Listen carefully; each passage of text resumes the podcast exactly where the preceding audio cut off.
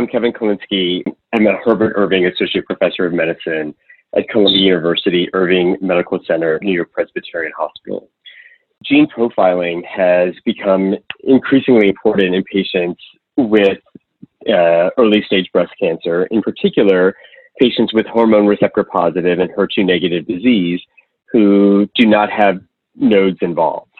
You know, in particular, you know, this has had significant implications in terms of whether or not we would utilize chemotherapy uh, in patients who would be getting anti-estrogen therapy. So one of the questions that has remained is whether or not this could be extended to patients who have node positive breast cancer. And there are a number of um, gene assays that are commercially available. And, and I'm going to talk about a few of them. So there was enthusiasm of utilizing the 21 recurrence score, which is something that we utilize in patients with early stage node negative breast cancer. There was a prospective retrospective study uh, in a SWOG trial, SWOG uh, 8814, which demonstrated that patients who had node positive disease, that um, the recurrence score may identify who's most likely to benefit from chemotherapy. So as a result, there have been um, prospective studies that have been performed. Uh, one has been reported called the Plan B study. In this study, uh, part of the design was looking at patients with hormone receptor positive disease. And if the recurrence score was low, meaning uh, 11 or less, patients who had no nodes or if, if they had one to three lymph nodes involved would get endocrine therapy alone and these data have been reported, uh, and the five-year disease-free survival was reported, in which we saw that for that small population who had N1 disease, that they seemed to do just as well as those patients who had node-negative disease. And there have been a number of observational studies which have also looked at the potential role for the 21 gene assay in those patients who have N1 disease. Um, and you know there has been some demonstration that that maybe we could identify and utilize this assay based upon those observational studies as well. Uh, but I think we're really waiting for the results of RxPonder, which is this large randomized study of you know uh, more than 4,000 patients, in which if, if, patients have a recurrence score that's less than or equal to 25, they're randomized to hormone therapy versus hormone plus chemotherapy, and uh, ultimately we'll see. I think this will help define the role of the oncotype uh, recurrence score in those patients and exactly what the best cutoff will be. So I mentioned that I talk about other gene assays as well. So uh, there is um, a 70 gene assay known as uh, MammaPrint. Um, and this was studied in a randomized trial called the MINDACT trial.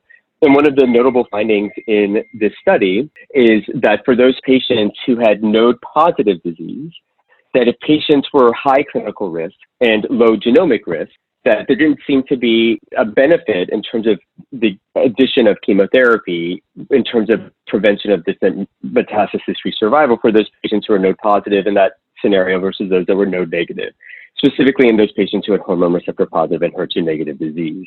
So based upon these data, the um, ASCO guidelines do include this particular platform for those patients who have uh, N1 disease. And there are other platforms that are being utilized right now, and we'll ultimately see um, which has the best indicator for how patients do in terms of distant recurrence. And then the, the last thing that I would mention is that there are other assays that are also looking at what is the role for extending anti-estrogen therapy for patients with hormone receptor positive and HER2 negative disease? So, you know, our standard of care is to give at least five years of hormonal therapy to patients with this uh, subtype of breast cancer. And there have been some large studies that have demonstrated that there may be, you know, some patients who really benefit from giving extended hormonal therapy, say up to 10 years. And we, you know, use standard pathologic features like node positivity to help define who that population is. But there are some biologic platforms that are also evaluating this question as well.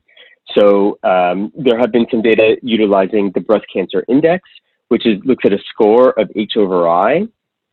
And uh, these, this particular assay has been performed in various prospective retrospective studies. And one of the most recent ones was looking at patients in the, the Trans-aTTom study, which were patients with no positive disease. And in this, they could see uh, and help demonstrate that those patients who had a high H over I score seem to have a higher absolute benefit of extending tamoxifen compared to those who had a low H over I score. And then, you know, I think the other question that's remaining in the field is, um, you know, whether there will be a benefit for CDK4/6 inhibitors. There are a number of studies that are looking at giving this in combination with hormonal therapy, and we're awaiting those trials.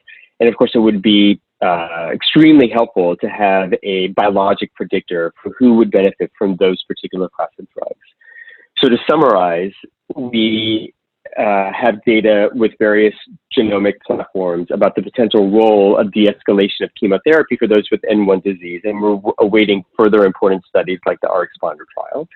And there are also platforms that are looking at the role of extending anti-estrogen therapy, such as the Breast Cancer Index, uh, that one can consider for utilization in patients with N1 disease.